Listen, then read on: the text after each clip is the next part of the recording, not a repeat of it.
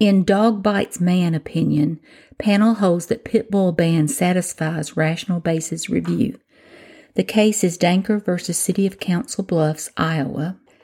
Case number 213794, 8th Circuit, November 10, 2022. The case is on appeal from the U.S. District Court for the Southern District of Iowa, then Chief Judge Jarvey.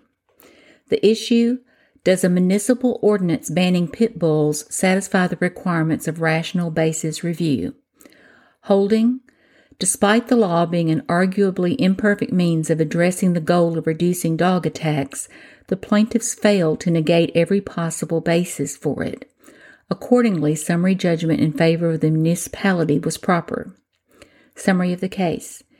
In 2004, following an increase in dog bites in the preceding years, the city of Council Bluff, Iowa passed an ordinance prohibiting any person to own, possess, keep, exercise control over, maintain, harbor, transport, or sell within the City of Council Bluffs, Iowa, any pit bull, citing Municipal Code Section 42112. The ordinance defined a pit bull as any, quote, American Pit Bull Terrier, American Staffordshire Terrier, Staffordshire Bull Terrier, or any dog displaying the majority of physical traits of any one or more of the above breeds, more so than any other breed, or any dog exhibiting those distinguishing characteristics which substantially conform to the standards established by the American Kennel Club or United Kennel Club for any of the above breeds. End of quote. Plaintiff dog owners seeking to have the law struck down brought numerous constitutional claims under 42 U.S.C. Section 1983. Following the grant of summary judgment on all of the claims, the owners appealed, seeking review of their claims and for equal protection and substantive due process. The parties agreed that these claims were subject to rational basis review. After noting that the test examines whether a law is rationally related to a legitimate government interest, the court, quoting numerous Supreme Court and Eighth Circuit cases, thoroughly set out the standard for this analysis. Quote, a classification that neither proceeds along suspect lines nor infringes fundamental constitutional rights must be upheld against equal protection challenge if there is any reasonably conceivable state of facts that could provide a rational basis for the classification. On rational basis review, a classification comes to us bearing a strong presumption of validity, and those attacking the rationality of the legislative classification have the burden to negative every conceivable basis that might support it. A legislative choice is not subject to courtroom fact finding and may be based on rational speculation unsupported by evidence or empirical data.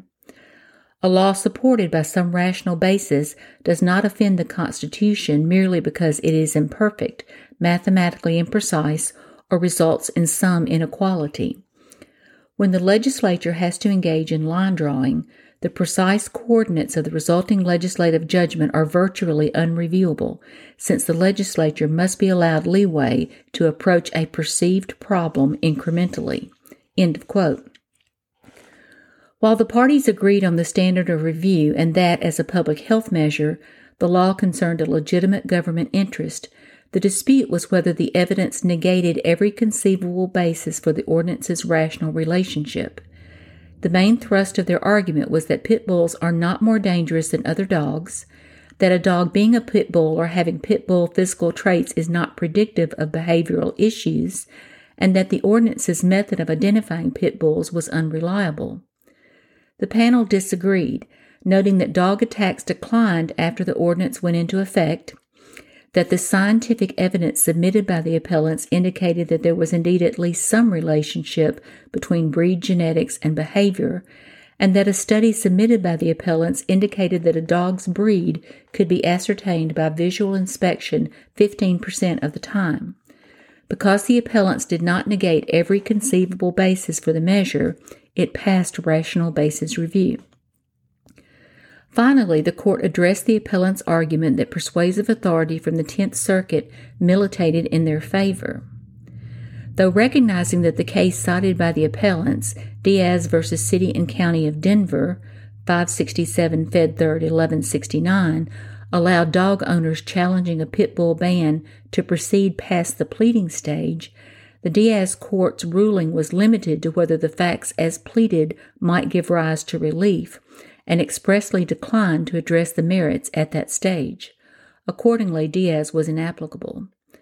Satisfied that the city had a conceivable basis to believe banning pit bulls would promote the health and safety of Council Bluffs citizens, the court affirmed. End of decision.